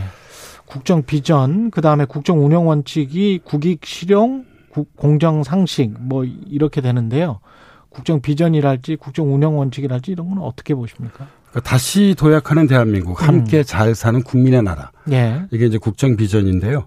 뭐 제가 보기엔 도약이란 과제도 좋고 음. 함께 잘 산다는 목표도 좋은 것으로 보입니다. 그러니까 다시 도약하는 대한민국이 이제 시대적 과제라면 함께 잘 사는 국민은 이제 시대적 소망을 담고 있는 것으로 네. 저기 보입니다. 예, 그리고 어이 다른 정부와 비교해 볼 때 이 윤석열 정부는 이제 국정 운영 원칙 을이 국익 실용 공정 상식 네 가지를 내세웠는데요. 하나하나 다 음미해 볼 만한 원칙입니다. 예, 국익은 이제 하나 대외적 원칙이라고 볼 수 있죠. 국익보다 그렇죠. 앞서는 네. 것은 없고요. 실용은 좀 방법적 원칙인 것 같습니다. 그러니까 이념보다 이제 실사구시를 중시하겠다는 의미를 담고 있고요. 음. 어, 공정과 상식은 에, 윤석열 대통령이 후보 시절부터 강조한 것이, 것입니다. 음. 어, 그래서 대내적 원칙이라고 할 수 있습니다. 그래서 불공정과 반칙으로 어, 이 상실감을 크게 느낀 국민들에게 에, 공정한 대한민국, 에, 상식의 대한민국을 어, 그 열어 보이겠다고 하는 예.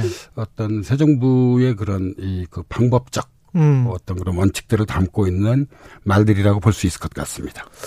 이렇게 이제 국정기조 아래서 6대 국정 목표를 제시하고 110개 국정 과제를 마련했는데 뭐 한 190페이지 정도 되는데 이렇게 쭉 보시면 눈여겨 봐야 될 부분 어떤 단어들이 눈에 띄었습니까 혹시? 어, 저는 이제 6대 국정 목표를 한번 잠깐 우리 예. 청취자들에게 소개를 좀 해드려 본다- 본다면요. 어, 상식이 회복된 반듯한 나라. 음. 그러니까 민간이 끌고 정부가 미는 역동적 경제, 따뜻한 동행 모두가 행복한 나라, 어, 자율과 창의로 만드는 담대한 미래, 예. 에, 자유, 평화, 번영에 기여하는 글로벌 중추국가. 예. 그 다음에 이제 마지막이 대한민국 어디서나 살기 좋은 지방 시대인데요. 음. 제 시선을 단연 이끌었던 것은 두 번째. 그렇죠. 민간이 끌고 정부가 미는 역동적 경제. 그래서 이게 민간이 끈다는 것은 음. 그러니까 이 시장 중심, 놔두겠다. 예, 민간 예. 중심 으로 이제 가겠다는 어떤 그런 음. 이 문, 그러니까 이전 민, 문재인 정부하고 좀 다른 거죠. 예. 예, 어떤 그런 어떤 국정 운영의 방향을 어, 천명한 것이라고 볼 수 있을 것 같습니다. 음, 민간이 주도를 하고 국가는 옆에서 정부는 옆에서 도와주는 그 정도의 역할만 네, 하겠다. 맞습니다. 예, 예. 네, 네. 어떻게 보면 작은 정부 보수 정부의 원칙 같기도 하고요. 예, 신자유주의 원칙이기도 합니다. 예.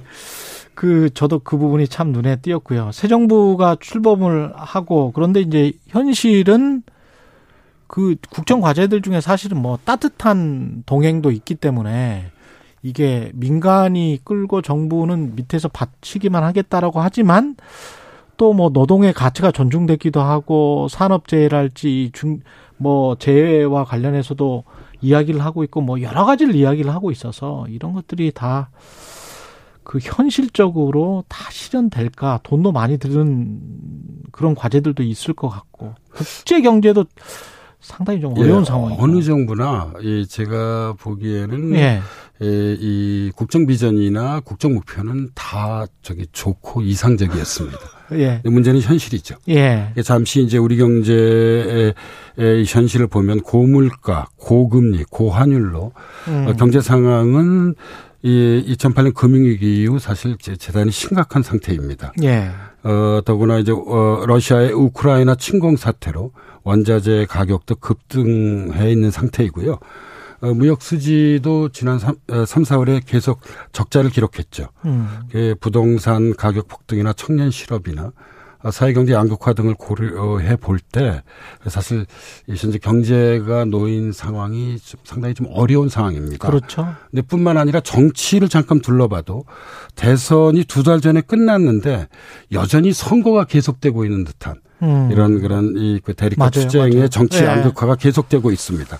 물론 뭐 지방선거를 눈앞에 두고 있기 때문이긴 하지만 예, 이런 어떤 정치 양극화로는 정치가 원래 문제를 해결해야 되잖아요. 근데 오히려 문제를 증폭시키고 있습니다. 음. 예, 그래서 경제 문제 해결과 어, 정치 양극화를 해소할 수 있는 사회 통합 제고가 적어도 대내적으로는 매우 중요한 어떤 그런 예, 윤석열 정부의 과제가 될 것이라고 볼 수 있을 것 같습니다. 그렇게 하려면 이제 협치를 해야 되고 국민 통합도 시- 가장 시급한 과제일 것 같고 그런데 KBS 여론조사를 보니까 협치가 안 될 것 같다는 게 거의 뭐, 뭐 국민 대부분이 그렇게 생각을 하더라고요. 이제 그만큼 음. 어, 이 현, 현재 우리 음. 그전뭐이 정치 상황이 이 양극화되어 있다고 좀 보고 있고요. 예. 어, 그리고 이제 지난 2개월을 돌이켜 보면 어, 이 그 윤석열 이 대통령과 새 정부의 리더십을 약간 좀 엿볼 수 있었습니다. 대통령 당선 이후에. 예, 예. 보면 이제 대통령 집무실을 용산으로 옮기는 문제가 있었잖아요. 음. 뭐 의도는 좋았지만 국민 다수의 공감을 얻었는지는 좀 의문을 가질 수밖에 없었던 음. 것이고요. 그다음에 새 내각 구성도 능력주의 인사라고 하는 취지는 좋았지만 에, 국민적 눈높이에 맞았는지는 역시 좀 의문을 갖지 않을 수 없었습니다. 음. 이제 전 이런 것들을 지켜 어, 보면서 어, 적지 않은 국민들이 협치가 쉽지 않겠구나. 라고 그렇죠. 하는 좀 판단에 도달하지 않았나 하는 생각을 좀, 이, 그, 가지고 있습니다. 예. 대외 환경도 지금 참 안 좋은 게 우크라이나 전쟁이 있고 그리고 신냉전 이야기까지 나온단 말이죠. 예. 이런 상황에서 만약에 선택을 강요받으면 우리 같은 경우는 참 힘든 상황이 되는데. 예, 그래서 그 문제를 잠깐 말씀드리자면 이 우크라이나 전쟁은 음. 어, 저는 1989년, 그러니까 동구 사회주의 그 몰라. 붕괴로 예. 어, 이 냉전에서 탈냉전으로 그 세계 질서가 바뀌었잖아요. 그랬죠. 지금 우크라이나 전쟁은 탈냉전에서 신냉전으로 가는 음. 저는 역사적으로 매우 중요한 어떤 그런 계기 내지 분수령이 될 것으로 어, 지금 보고 있습니다. 아, 그래서 어, 최근의 흐름을 보면 어, 지금 한쪽에는 그 이 자유주의 세계가 있는 것입니다. 예. 미국과 EU죠. 아마 일본도 여기에 포함될 것이고요. 예. 인도, 호주도 마찬가지일 것입니다. 음. 크게 보자면 그렇죠. 그리고 또 다른 한 축으로는 러시아와 중국이 있습니다. 그러니까 자유주의에 맞서는 뭐 이렇게 이름 붙이면 어떨지 모르겠습니다만 권위주의 이 세계라고 할 수 있습니다. 그렇죠, 그렇죠. 예, 그래서 예. 자유주의냐 권위주의냐에서 예, 사실 이제 우리 정부가 선택을 이- 그 요구받고 있는데 음. 그러니까 문제는 이런 것 같습니다. 해법은 분명한 것 같아요.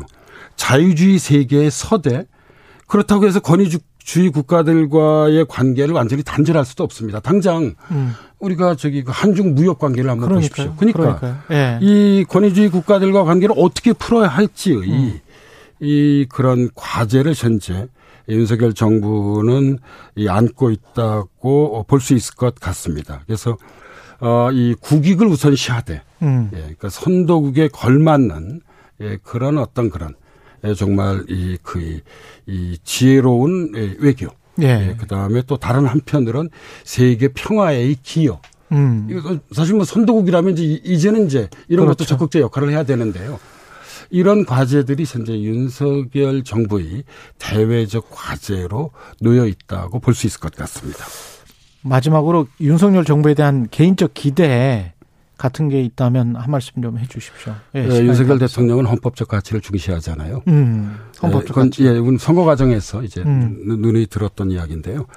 어, 헌법 제1조이랑은 대한민국은 민주공화국이다입니다. 예. 이 말이 함의하는 것은 대한민국은 국민이 주인인 나라인 동시에 국민이 더불어 함께 음. 같이 사는 나라는 의미입니다. 그러니까 이게 이제 민주주의와 공화주의가 결합되어 있는 것이죠. 그러네요. 예, 그래서 예. 저는 에, 바로 국민이 주인인 나라, 국민이 더불어 사는 나라 음. 이런 좀 헌법적 가치를 구현하는 어, 이 국정 운영을 앞으로 5년 동안 예, 펼쳐나가기를 개인적으로 윤석열 대통령에게 기대하고 있습니다. 네, 사회학 카페 김호기 교수였습니다. 고맙습니다. 네, 감사합니다.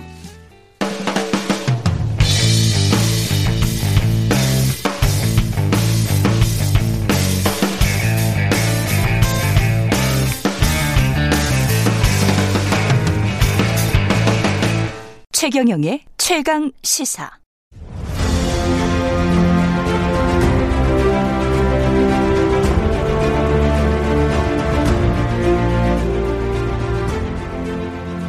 네, 오늘 윤석열 정부 출범했습니다. 예, 고환율, 고금리, 고물가에 글로벌 경기 침체 우려까지 새 정부의 경제팀 출범과 함께 엄중한 상황입니다. 윤석열 대통령 취임 기획 새 정부에 바란다. 오늘 이 시간에는 새 정부의 경제정책 방향 어떻게 모색해 봐야 할지 전문가 두 분 모셨습니다. 한국경제산업연구원의 김광석 실장님 나와 계시고요. 안녕하세요. 네, 안녕하세요. 예, 우석훈 어, 성결대학교 교수님 우석훈 박사님 나오셨습니다. 안녕하세요. 예, 안녕하세요. 예. 지금 경제 상황이 저도 계속 watch를 하는데 녹록지 않은 것 같습니다. 좀 불안하긴 한데요. 네. 우선순위가 뭐라 보세요? 굉장히 복합적인 질문이셔서 예. 뭐라고 답변 드릴까 했는데 예. 복합적으로 답변 드리면 예. 예, 스태그플레이션 방어. 스태그플레이션 방어. 그러니까 고물가와 경기 침체 우려 이 두 가지가 같이 예, 닥치고 있는데요. 음. 아, 구조적인 대응책, 아, 정책적인 어떤 대응책을 마련할 굉장히 중요한 시점인 것 같습니다. 이 스태그플레이션을 한번 방어하지 못하면 음. 계속 그 공경에 처합니다. 예. 한번 물가 상승세에 취하면 음. 계속 그 물가에서 벗어나지 못하고 음. 뭐 저물가도 마찬가지고 고물가도 마찬가지고 그렇죠. 경기 침체 국면에서 한번 어, 직면하면 음. 아, 중장기적으로 우리가 아, 그럴 그럴 듯한 어떤 구조가 없다 그러면 이 스태그플레이션 이 우려에 실제 처하게 되면 어, 그 곤경에서 빠져나오기 어렵기 때문에 예. 예, 구조적인 대응 전략을 마련할 필요가 있겠다고 생각합니다. 우 박사님은 그 스태그플레이션 우려에 관해서 어떻게 생각하십니까? 과도하다고 생각하십니까? 아니면은 뭐 올것 같다. 저는 좀 과도하다고 생각을 하고요. 예. 한국 경제 자체에 대해서는 저는 굉장히 낙관이에요. 아. 그리고 이거는 그냥 규모 효과예요. 규모 효과다. 한국 경제가 규모가 굉장히 커져가지고서 음. 정치가 어떻게 바뀌거나 음. 대변수가 어떻게 바뀌더라도 크게 격동하지 않거든요. 음. 그게 이제 팬데믹 때도 보면은 한국이 성과가 굉장히 좋아요. 그렇죠. 그러니까 좋았죠. 개도국 시절에 있었던 다이나믹은 아직 남아 있고 어. 그리고 다른 나라는 아직 쫓아올 것 같은데도 우리처럼 죽어라고 하지는 않더라고요. 이런 것들이 이제 상당한 기조로는 갈 건데 아. 이제 저출생 문제는 중장기적으로 영향이 미칠 거예요. 그러니까 음. 출산율은 미래의 일이지만 지금 작, 작년에 이제 26만 명 태어났거든요. 예. 100만 명 태어나던 시장에서 20만 명이 태어나서 이러면 10대 시장들이 죽어갈 거예요. 음. 그리고 그런 것들이 이제 곧 20대 노동시장에 영향을 미치면은 음. 그 충격은 생각보다 커요. 그래서 단기적으로는 낙관이지만 음. 중장기적으로는 지금 뭔가 많이 만들지 않으면 안 된다. 그렇게 생각합니다. 지금 뭔가를 많이 만들어야 된다. 대책도 만들고 예. 그다음에 인구가 줄 때 다른 생산성 어떻게 할 거냐 이런 준비들을 좀 해야죠. 어, 그 좋은 지적이신 것 같은데요. 예. 어, 저도 좀 일정 음. 부분 동의하는 바가 음. 있고 그래서 말씀드려 보면 단기적인 충격과 아, 구- 장기 침체가 어떻게 보면 구조적인 이슈가 단기적인 이슈와 구조적인 장기적인 이슈가 같이 마중물 역할을 하는 그런 시점인 것 같아요. 음. 대외적으로도 물가 압력 굉장히 높고요. 예. 이 물가 압력은 제가 아무리 진단해봐도 대, 대부분 그 물가 압력이 차지, 차지하는 그 기여도가 음. 에너지, 그렇죠. 식료품, 예. 그리고 철, 비철, 금속, 광물 그렇죠. 모든 원자재 가격이 일시적으로 폭등하는 거예요. 음. 근데 이런 현상은 22년 말, 23년까지도 계속 될 것이라고 진단이 내려집니다. 음, 내년까지. 예. 예. 그런 과정에서 어떻게 보면 장기적으로 우리가 고민해야 되는 저출산 문제, 고령화 음. 문제 이런 것들이 같이 어, 맞물리면서 어, 지금 뭔가 돌파구를 마련하지 않으면 음. 일본 경제와 비슷해질 수 있다. 안 좋은 그런 어, 사례를 따라갈 수 있다. 그렇기 때문에 지금 어, 구조적인 대응 전략을 좀 마련할 필요가 있지 않을까 생각합니다. 아, 또 일본 경제 이야기가 나오고 일본 우석훈 박사님은 사실은 예. 자본이 축적된 아직은 역동성이 있는 국가 한국을 그렇게 지금 정의를 하신 것 같은데. 아직은 그렇죠. 예, 아직은 그런데 어떤 뭔가를 지금 하지 않으면 인구 때문에 인구 구조 때문에 좀 심각해질 수가 있기 때문에 5년 동안 뭔가를 해야 된다. 그냥 국정 과제에 그런 게 포함되어 있습니까 지금? 국정 과제는 그거보다는 더 단기 과제 중심으로 돼 있고 아, 그 다음에 국정 과제를 보면서 제가 조금 우려한 거는 예, 그러니까 원전 말고는 음. 부, 경제부총리한테 맡긴다. 그게 기본 틀인 것 같아요. 원전은 보니까 다섯 번 나와요. 아, 이- 다섯 번 예, 나오고. 그 외교. 외교부 사업에 나오고, 예. 그 다음에 산업부 사업에도 산업 사업에 나오고. 과기부 사업에도 나오고, 예. 이 기조에도 나오고, 그러니까 예. 이거는 대통령이 직접 할 건데, 나머지는 두 가지로 경제부총리한테 힘을 확 실어준 게요. 음. 그 재정 준칙이라는 걸 만들겠다. 어. 그러면 이제 앞으로 예산을 줄이는 거를 기재부가 더 이제 가이드를 잘하겠다는 게 있고요. 그러네요. 그 다음에 공기업에 대해서 구조조정을 할 거예요. 음. 근데 이거를 인력을 얼마큼 줄이고 돈을 얼마큼 줄일지 너희들이 알아서 내라. 음. 그러면 그걸 기재부가 평가를 하겠다. 이, 이런 구조조정 사업이 있거든요. 예. 그러니까 공기업 공공부문 되게 싫어하는 거죠. 예. 근데 이 두 가지를 다 기재부한테 허락을 받아야 되니까 음. 알아서 너네가 사람도 줄이고 예산도 줄이고 전체적으로도 예산을 줄이겠다. 그러면은 지금 기재부가 힘이 더 가죠. 그러네. 경제부총리가 그래서 상당히 국정을 총괄하는 위치에 갈 거니까 당분간 총리가 없어도 괜찮습니다라는 말이 나오게 되, 되겠더라고요.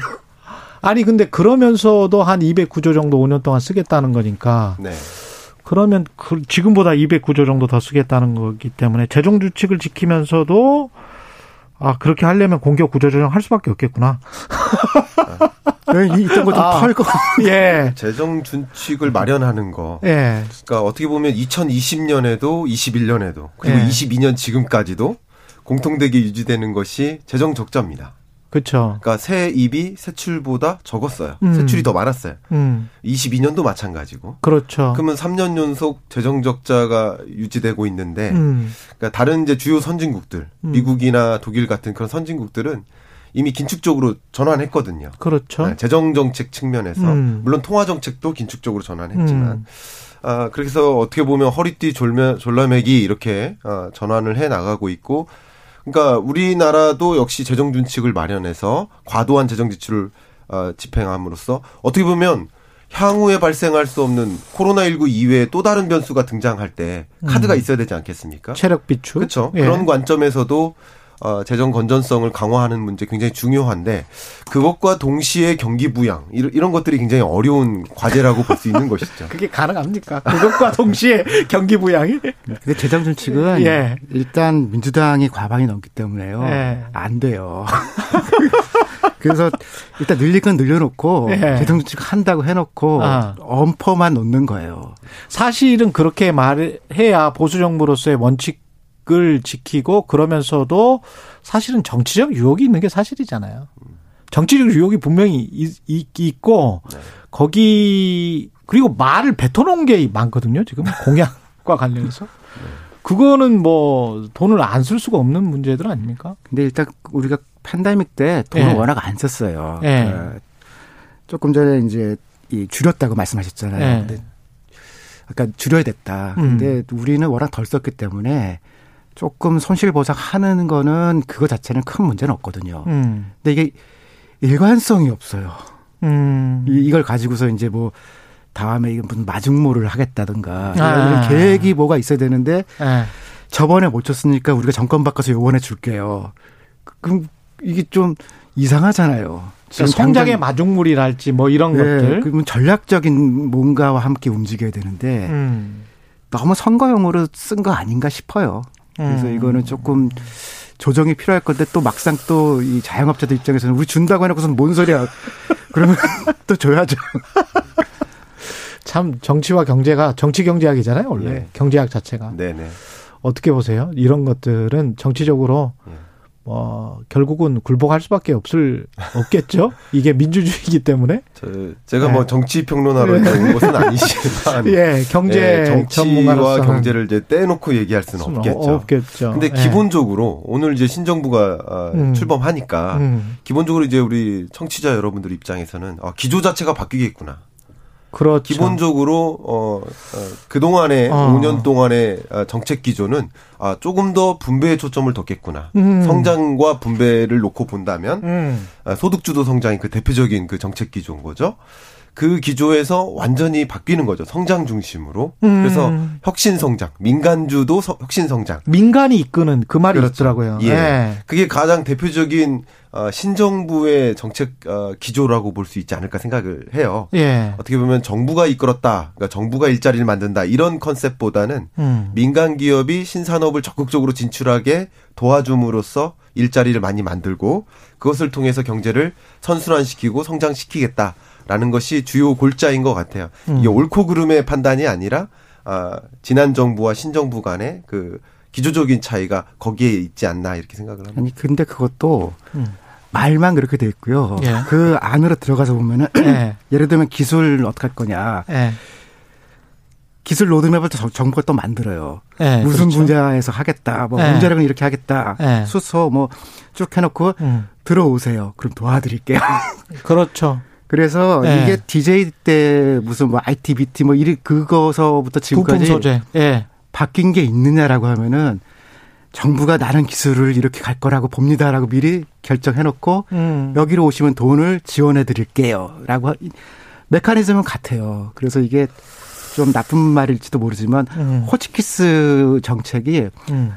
표지갈이라고 하거든요. 예. 누군가 호치키스 하면서 이 표지만 바꿔요. 그리고 안할건다 똑같이 끼워놨거든요. 그 정부 부처가 인수위에 보고한 자료들을 바탕으로 인수위가 만든 국정과제이기 때문에 저도 국정과제 이거를 몇 개 정부에 걸쳐서 보면 정말 비슷한 게 많긴 많더라고요. 네. 왜냐하면 정부 부처 관료가 어차피 만드는 거기 때문에 18개 정부 부처 관료가 본인들이 했던 거를 그대로 이제 다시 써놓는 경우가 많아서. 네. 요번 것도 보면 180페이지 되는데 예. 20페이지까지 많이 달라요. 예. 그 다음에 21페이지 넘어가면서부터 이거 껍데기 가리고 네. 이게 DJ 건지 아니면 노무현 정부 때 건지 문재인 정부 골라보셔 그러면은 음, 끼기 아무도. 못 고를 거예요. 예. 예. 다른 정책이 나오기도 힘들죠. 그것도 맞는 말이에요. 예, 그것도 힘든 거예요. 그러니까 예. 근데 저는 요, 요 얘기를 꼭 하고 싶습니다. 새 예. 정부의 바란다잖아요. 음. 그러니까 전환의 시대에 맞게 전환하는 것도 필요하지만 음. 또 지속해야 될 건 지속해야 된다. 이 두 가지를 좀 말씀드리고 맞아요. 싶어요. 예. 이게 끊기면 음. 애써 사오, 키워왔던 그 사업이 음. 물거품 되면 안 되잖아요. 그 대표적인 게 지금 에너지 정책 중에 하나인데 R&D 예산 같은 경우 우리나라 대략 한 20에서 25조 원 정도. 그랬습니다. 그러면 R&D 예산을 어디에 집중할 것인가 이게 어떻게 보면 신산업 전략 중에 하나라고 볼 수 있을 것 예. 같아요.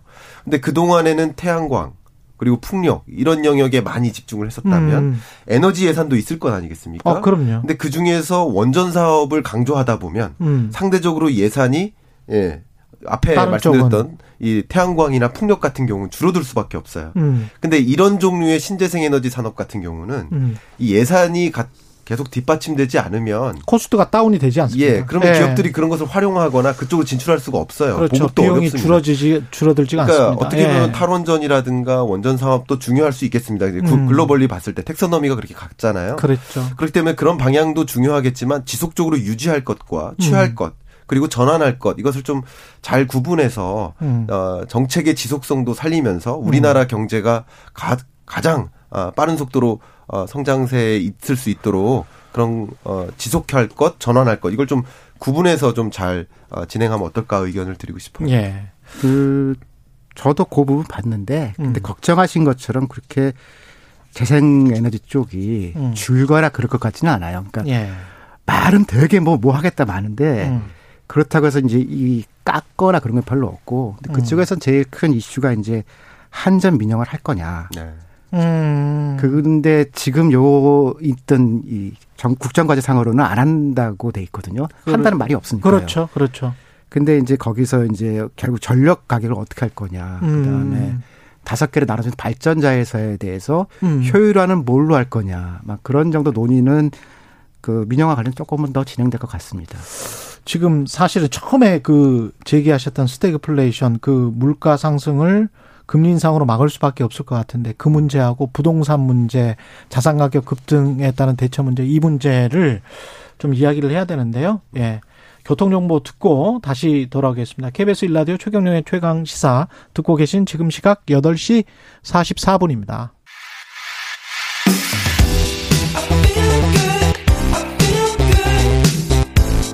세상에 이익이 되는 방송 최경영의 최강 시사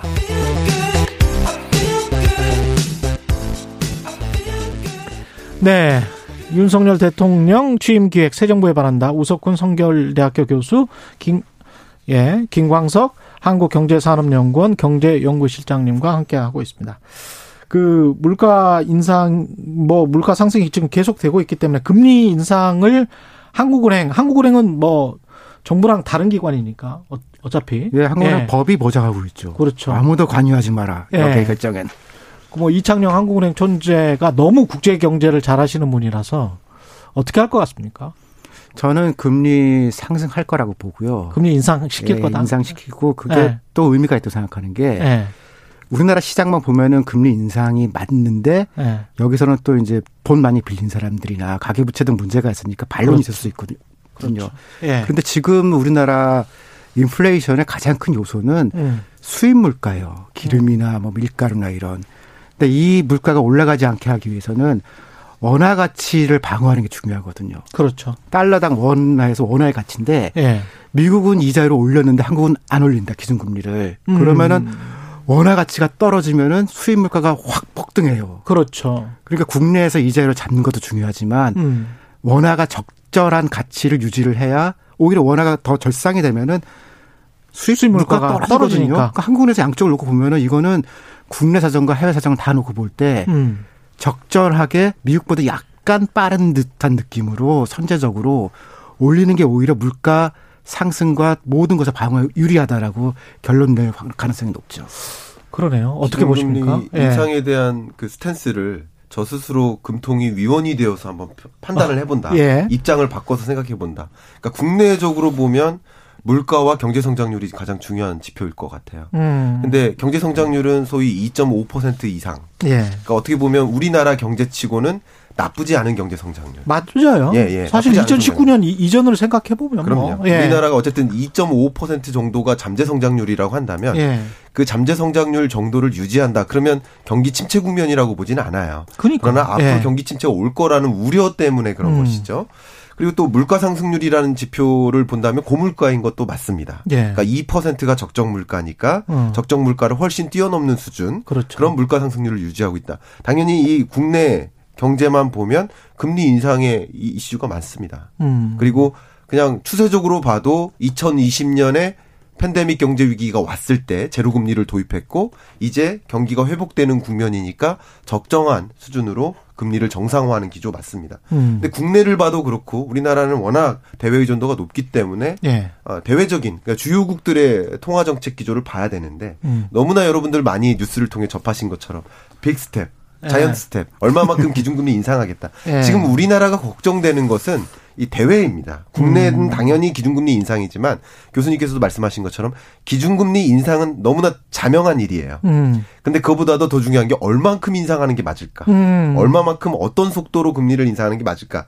이건데 우리나라 내, 내부를 보면 어, 강도 높게 우리도 같이 빅스텝, 자이언트 스텝 해버리면 경기 침체가 같이 동반합니다. 예. 그게 걱정이 되는 거예요. 음. 근데 지금 우리가 고려할 것은 대외입니다. 그러니까 미국이 빅스텝하고 유로존이 빅스텝하는 그런 과정에서 소위 말해서 달러 가치의 강세. 그러니까 우리나라에 투자됐던 외국인 자금이 계속 유출되는 흐름. 음. 그러니까 우리나라 주식장도 계속 박스권에서 헤어나올 수 없는 그렇죠. 그런 흐름. 그러니까 예. 그런 과정에서 우리 경제가 역동적으로 성장할 수가 없는 거죠. 기업들이 계속 주가가 침체되니까. 이거 지금 뭐 미국도 마찬가지지만 체력적으로 버틸 수가 있느냐. 결국은 뭐 한계 기업 이야기를 많이 하지 않습니까? 한계 기업 뭐 영업 이익으로 이자만 이자도 못 내는 기업들, 이자만 근근히 내는 기업들이 한 40% 정도라고 하고 가계도 부채를 끌어다 성 엄청나게 썼단 말이죠.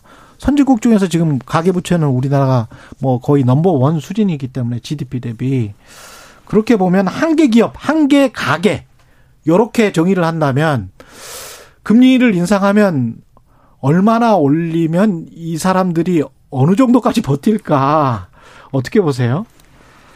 굉장히 아픈 일들이 많이 벌어질 건데 아픈 일들이 네. 많이 벌어질 것이다.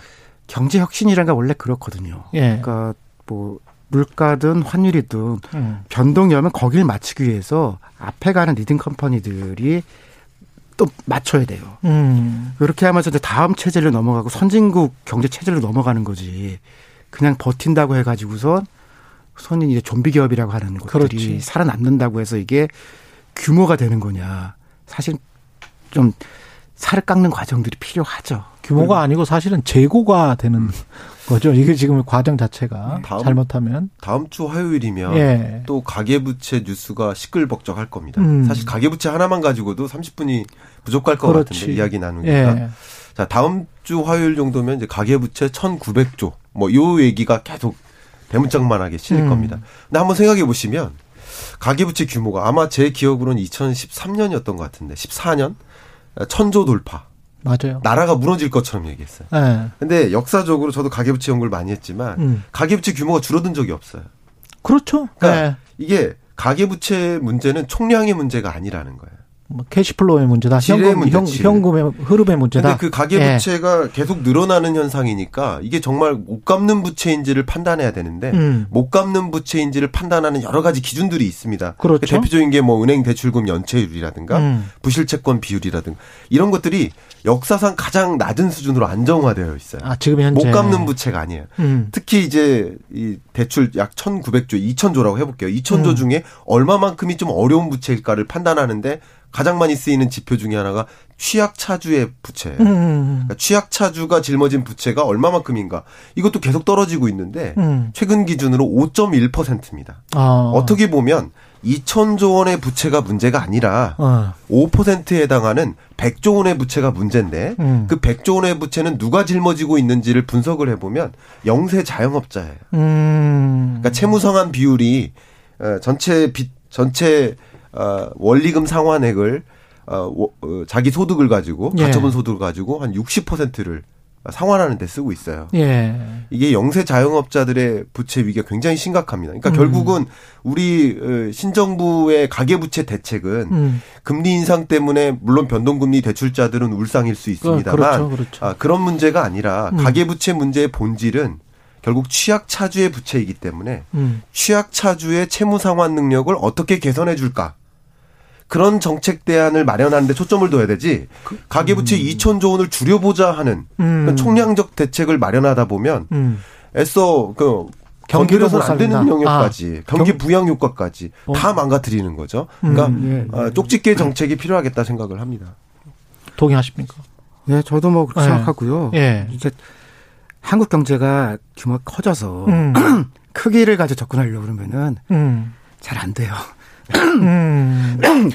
어느 정도 된다고 보고 예. 말씀하신 예. 것처럼 좀 취약계층 그다음에 음. 소득이 너무 떨어지는 데들 예. 이런 데에 맞춰야 되지 평균치에 맞춰서는 이미 한국은 그렇게는 안 돼요. 그러니까 이, 이 덩치를 가지고 예. 어떻게 하면은 다음 단 넘어갈 것인가. 그렇죠. 그런 방향을 만들어 주는 걸 해야지. 예. 어, 너 아픈 것 같아. 내가 약 줄게. 그러면 그 약 써. 싫어. 그런 나라처럼 될 거예요. 제가 이렇게 말씀드리면 아, 좀 예. 비판하는 것 같아서 바, 좀 죄송하지만. 예, 바로 지금 저 부동산 이야기 넘어가야 돼요. 아, 그렇습니까? 예, 한 3분, 3분만. 네. 그 부동산, 음. 음, 같은 경우는 사람들이 관심이 있기 때문에 지금 한 3분밖에 안 남았는데 어떻게 보십니까? 이런 금리 상승기에서 그런 취약 차주 100조 정도 정도라면 그러면 이렇게 하향 안정화 원희룡 국토교통부 장관은 장관 후보자는 하향 안정화가 목표라고 했어요. 네. 될 것 같습니까? 하향 안정화는 자연스럽게 유도될 거라고 보고 있습니다. 자연스럽게 유도. 저는 것이다. 개인적으로 음. 정책이 부동산 가격을 만든다고 보지 않습니다. 음, 저랑 그러니까 비슷한 생각이시네요. 예, 2020년, 21년 우리나라 집값 상승률이 예. 어, 대략 한 20% 됐는데 예. OECD 회원국 중에서 중하위권입니다. 예. 그러니까 우리나라보다 집값 오른 나라가 더 많아요. 음. 그럼 그런 모든 나라가 정책 때문인가? 그러니까 유동성 때문이거든요. 그렇죠. 결국 네. 이런 거시 경제의 변화와 함께 부동산 가격이 움직이기 때문에 근데 지금 22년, 23년의 흐름은 금리 인상의 시대, 긴축의 시대이기 때문에 부동산 가격이 폭등한다. 이런 일은 거의 없을 거라고 생각합니다. 음. 저도 내려가지는 않을 것 같아요. 내려가지는 네. 않는다. 공급을 늘리면 집값이 내려갈 거라고 생각하는데 약보합 정도? 공급을 늘리는 과정에서 음. 지역별로 올라갈 효과가 너무 많아요. 아, 재건축 규제를 완화했으니까. 완화도 하고 뭐 교통 인프라도 늘어나고 뭐 음. 뭐이 지역이 새로 이제 지역 인프라가 생기니까 음. 새로 공급하는 데 상관없는 그 인근 동네까지 같이 올라 버리거든요. 그러네요. 그래서 네. 이제 양극화 현상이 커질 거예요. 그러니까 떨어지는 데는 계속 떨어지고 올라가는 데는 매우 올라가고 예. 평균 내보면 살짝 내려가고. 음. 정말 좋은 부분 지적해 주셨는데 예. 지금 공급 확대 정책 음. 이 공급 확대의 핵심 중에 하나가 재건축, 음. 수직 증축. 예. 근데 이런 것들이 이루어지는 지역이 어딥니까? 서울이잖아요. 그렇죠. 서울 경기. 금리 예. 인상과 같은 이 거시 경제 환경 속에서 음. 소위 이제 뭐 인구 소멸 지역이라고 불릴 수 있는 예, 그 예. 지방 가격은 계속 급락합니다. 음. 근데 수도권 가격은 계속 상승세를 유지할 수밖에 없는 거죠. 수요가 네. 뒷받침되고. 그러니까 이런 것들이 어떻게 보면 부동산 정책의 또 전환기라고 볼 수 있는데 양극화. 예, 서울과 지방 간의 양극화. 이 문제가 계속 이슈화 될 거라고 생각합니다. 그래서 어딜 보냐에 따라 가지고서 음. 어떤 데는 폭등하고 어떤 데는 뭐 지금 분양도 안 된다. 이게, 그렇죠. 이게 공존하는 시기가 꽤 갈 것 같아요. 예. 알겠습니다. 예. 말씀을 듣다 보니까 그래도 좀 정리가 됩니다. 윤석열 정부 5년. 가끔 이렇게 나와서 두 분이 말씀해 주시는 것도 좋을 것 같네요. 예. 어, 저는 아침 이렇게 지금 못 옵니다. 한국경제산업연구원의 김광석 실장 그리고 우석군 성결대학교 교수님이었습니다. 고맙습니다. 감사합니다. 네, 감사합니다. 예. 5월 10일 화요일 KBS 일라디오 최경령의 최강 시사였습니다. 고맙습니다.